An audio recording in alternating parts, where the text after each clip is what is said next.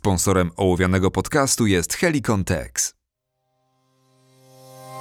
Ołowiany podcast, czyli cały świat strzelecki w Twoich słuchawkach. Przy mikrofonie Przemysław Golasz. Zapraszam serdecznie.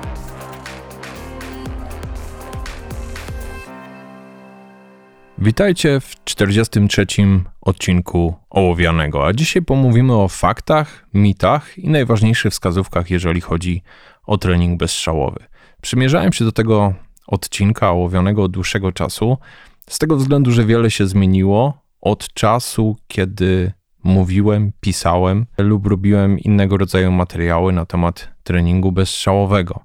I chciałem się z Wami podzielić tymi wszystkimi najnowszymi przemyśleniami, najnowszymi informacjami, które znalazłem z różnych źródeł, które z nich okazały się prawdziwe, które z nich zupełnie są nieprawdziwe. Na koniec także odniosę się do poprzedniego odcinka, do treningu progresywnego, ponieważ jest konieczne pewne sprostowanie na ten temat i w momencie, kiedy zaczniemy ten odcinek, kiedy zaczniecie słuchać tych wszystkich kolejnych punktów, które tutaj przygotowałem, może się okazać, że będzie się to kłóciło z ideą poprzedniego odcinka. Ale zostańcie ze mną do końca i zobaczycie, że wszystko ma sens. A więc zaczynamy. Pierwszy temat to to, że trening bezstrzałowy nie powoduje rozwoju na strzelnicy. To znaczy, czasy, które osiągamy podczas treningu bezstrzałowego, nie przekładają się na czasy, które osiągamy na strzelnicy. I tak i nie. Trening bezstrzałowy nie przekłada się w 100% na czas danego ćwiczenia, który osiągamy na strzelnicy. Jest to oczywiste, jednak trening bezstrzałowy nie jest celem samym w sobie. Trening bezstrzałowy prowadzi do rozwoju, więc w miarę jak będziesz się rozwijał w treningu bezstrzałowym, w tej prędkości przy wykonywaniu poszczególnych ćwiczeń, będziesz także się rozwijał, będą się skracały Twoje czasy, jeżeli chodzi o wyniki na strzelnicy. Tą lukę można zminimalizować na wiele sposobów. Można zwiększać dystans do celu podczas treningu bezstrzałowego, można pomniejszać cele, chociaż z tym trzeba być tutaj ostrożnym i o tym też sobie powiemy za chwilę. Można robić kilka różnych zabiegów, żeby tą lukę zminimalizować. Jednak nie jest to moim zdaniem najważniejsze, ponieważ to, że cały czas przyspieszamy, wpływa na to, że przyspieszamy też na strzelnicy. Więc tak czy inaczej, pomimo że ten mit jest częściowo prawdziwy, to jednak fałszywy jest jego wniosek, że nie ma sensu robić treningu bezstrzałowego, bo to się nie przekłada. Jest sens, ponieważ rozwijamy się i przyspiesza nasze tempo, zmniejszają się nasze czasy wykonywania ćwiczeń, tyle że niedokładnie i nie zawsze przenosi się w ten sam sposób. Natomiast druga rzecz to mit, który należy obalić. Mówi się często o tym, że każde powtórzenie powinno być idealne. Ja też swojego czasu o tym mówiłem. To nie jest prawda. Jeżeli chodzi o trening bezstrzałowy, zdecydowanie ilość bije jakość. Jeżeli wykonacie 500, 1000, 1500 powtórzeń, to jest znacznie lepiej niż jeżeli wykonacie 50 powtórzeń idealnych. Pamięć mięśniowa musi się rozwinąć. Aby pamięć mięśniowa się rozwinęła, potrzebna jest bardzo duża liczba powtórzeń. I nie muszą to być wszystkie powtórzenia idealne. Z czasem to wszystko zacznie się coraz bardziej łączyć. Na pewno te powtórzenia idealne są potrzebne na początku waszego treningu bezstrzałowego, wtedy kiedy uczycie się danej techniki. Wtedy jesteście nastawieni na to, aby jak najwięcej powtórzeń robić w takim typowym tempie roboczym, w którym jesteście w stanie przeanalizować i dokładnie sprawdzić wszystkie elementy. Im dalej jesteście w swoim treningu bezstrzałowym, tym bardziej ważna jest ilość powtórzeń, a niekoniecznie to, aby każde z tych powtórzeń było idealne. I teraz taki trzeci punkt, który jest swojego rodzaju wskazówką. Jeżeli możecie, trenujcie dwa razy dziennie. Przede wszystkim, jeżeli będziecie trenować dwa razy dziennie, rano i wieczorem, zmniejszy się ten martwy czas, kiedy nie macie kontaktu z bronią. Im częściej ten kontakt z bronią będziecie mieli, tym szybciej się będziecie rozwijać, tym mniej organizm będzie zapominał, co to znaczy trzymać w rękach pistolet, co to znaczy wyjść na cel, co to znaczy ściągnąć język spustowy. Dzięki temu też będziecie mogli tą ilość powtórzeń, którą zakładacie na dzień, rozłożyć na dwie partie i zmniejszy to waszą kontuzyjność po prostu. Mniej będzie obtarć, mniej będzie odcisków, a efekt dokładnie taki sam. Więc jeżeli tylko macie taką możliwość, trenujcie rano i wieczorem. Co zrobić, jeżeli utknąłeś w miejscu? Często słyszę i dostaję od Was informację, co mam zrobić, utknąłem na jakimś czasie i nie jestem w stanie z niego wyjść. Po prostu zmniejsz part-time. To się wydaje trochę dziwne, ponieważ jeżeli zmniejszę part-time, nie będę się mieścił w czasie. Owszem, ale zrozum jedną rzecz. Jesteśmy takimi istotami, że mamy w zwyczaju pozostawać w swojej strefie komfortu. Jeżeli nie wymusimy tego wyjścia ze strefy komfortu, to w tym momencie nigdy nie będziemy szybsi. Jeżeli wymusimy z kolei tą prędkość, to z czasem przyjdzie poprawność danej techniki. Co mam na myśli? Jeżeli nigdy nie robiłeś dobycia w 0,6 sekundy, to nie masz pojęcia, jak to wygląda. Skoro nie masz pojęcia, jak to wygląda, nie masz szans się tam poczuć komfortowo i nie masz szans na to, żeby w 0,6 sekundy wrócił indeks i wróciła precyzja w oddaniu strzału. Zgadza się? Zgadza się. Trzeba być z tym troszkę ostrożnym, nie można z tym szaleć od razu, ale jeżeli na przykład utknąłeś przy dobyciu w jednej sekundzie i nie wiesz, jak ruszyć dalej, zrób przez jakiś czas dobycia w 0,9 sekundy.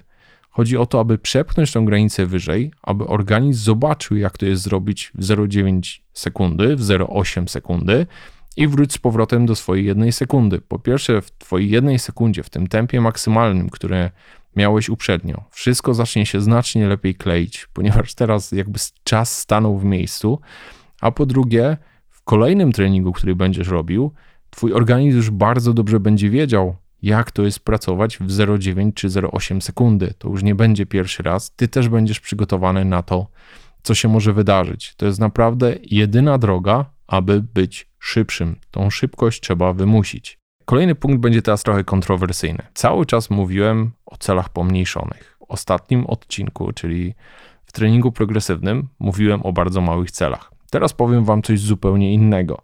Jeżeli nie musisz, nie używaj pomniejszonych celów. Wiem, że każdy z nas ma ograniczoną przestrzeń i ze względu na to używa się tych celów pomniejszonych, ale jeżeli tylko masz możliwość, trenuj na celach pełnowymiarowych. Dlaczego? Dlatego, że będziesz wiedział, na jakim dystansie, jak wygląda cel, co w tym celu widzisz, jak na tym celu układa się pistolet. Jeżeli strzelasz z przyrządów mechanicznych, będziesz wiedział, co jest ostre, a co jest nieostre, jak bardzo jest rozmazane. Tego wszystkiego nie da ci cel pomniejszony. Jeżeli nie masz innej możliwości, to trenuj z celami w skali maksymalnie 1 trzecia. Czyli niech to na przykład będzie tarcza mini i PSC, ale nie idź do takich zupełnie małych celów, ponieważ takie zupełnie małe cele mogą bardzo ci utrudnić Twój dalszy rozwój, mogą ci bardzo utrudnić przyspieszenie. Kolejny punkt to wszystkie akcesoria do treningu bezstrzałowego. Jeżeli nie musisz, nie używaj niczego, co będzie przeszkadzało w Twoim treningu bezstrzałowym. Co mam na myśli? Dry Fire Magi, celowniki laserowe, mantisy i tego typu historie.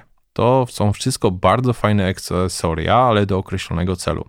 Problemem głównym jest to, że one odciągają cię w pewien sposób od idei treningu bezstrzałowego. W treningu bezstrzałowym masz strzał bez huku, bez odrzutu i powinieneś się skupić na pewnych elementach. Powinieneś odczytywać z przyrządów mechanicznych, które teraz dokładnie widzisz, czy twój strzał jest idealny, czy muszka poruszyła się w szczerbinie i na podstawie tego oceniać, czy strzał padłby w to miejsce, w które chcesz strzelić, czy nie.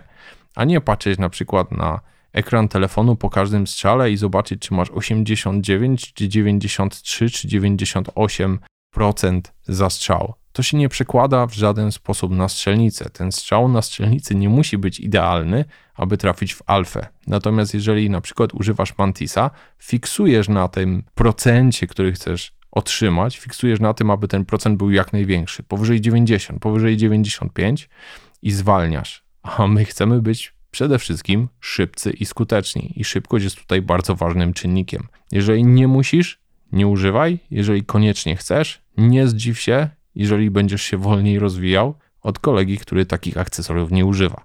Ok, a co z 42 odcinkiem i z tym, o czym Wam mówiłem, czyli o treningu progresywnym, niewielkich celach, zmniejszaniu tych celi coraz bardziej, coraz bardziej i tak dalej. Taki trening powinien być poniekąd Waszą wisienką na torcie. To jest bardzo fajny trening też, żeby zrobić go jako przerywnik, jeżeli chcecie maksymalnie zwiększyć precyzję tego, co się dzieje, przy zachowaniu prędkości, którą osiągnęliście. To znaczy, jeżeli na przykład macie już swojego maksa, którego chcieliście osiągnąć. Powiedzmy, jesteście w stanie bezstrzałowo, w miarę konsekwentnie na pełnowymiarowym celu lub na celu pomniejszonym 1 trzecia dobywać pistolet z oddaniem pierwszego strzału w strefę alfa w 0,6 sekundy. Nie jest to już dla Was czarna magia, radzicie sobie z tym bez problemu.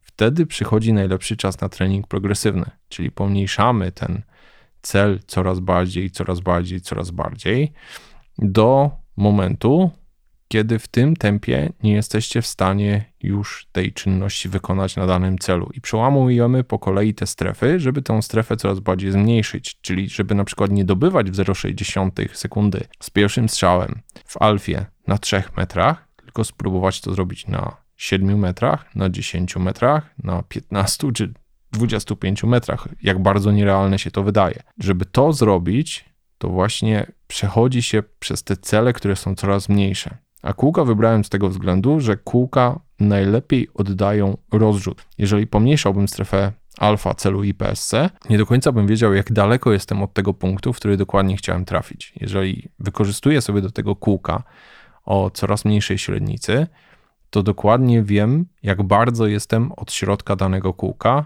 i czy mam się szansę w nim konsekwentnie mieścić.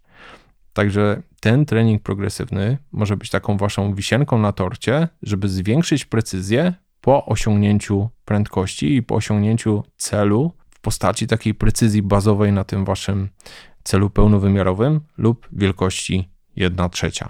Mam nadzieję, że jest to dla was w miarę czytelne, że za bardzo teraz nie namieszałem. Bez względu na to, jak bardzo szybko chcecie ćwiczyć, trzymajcie pistolet solidnie. I to jest najważniejsza wskazówka chyba z tych wszystkich, ponieważ jeżeli będziecie trzymać pistolet tylko po to, żeby osiągnąć prędkość, żeby maksymalnie się rozluźnić, to w tym momencie będziecie mieli poważny problem przy pójściu na strzelnicę. I to jest chyba największa przeszkoda i najbardziej mm, niedoceniony aspekt treningu bezstrzałowego, żeby ten pistolet trzymać naprawdę mocno.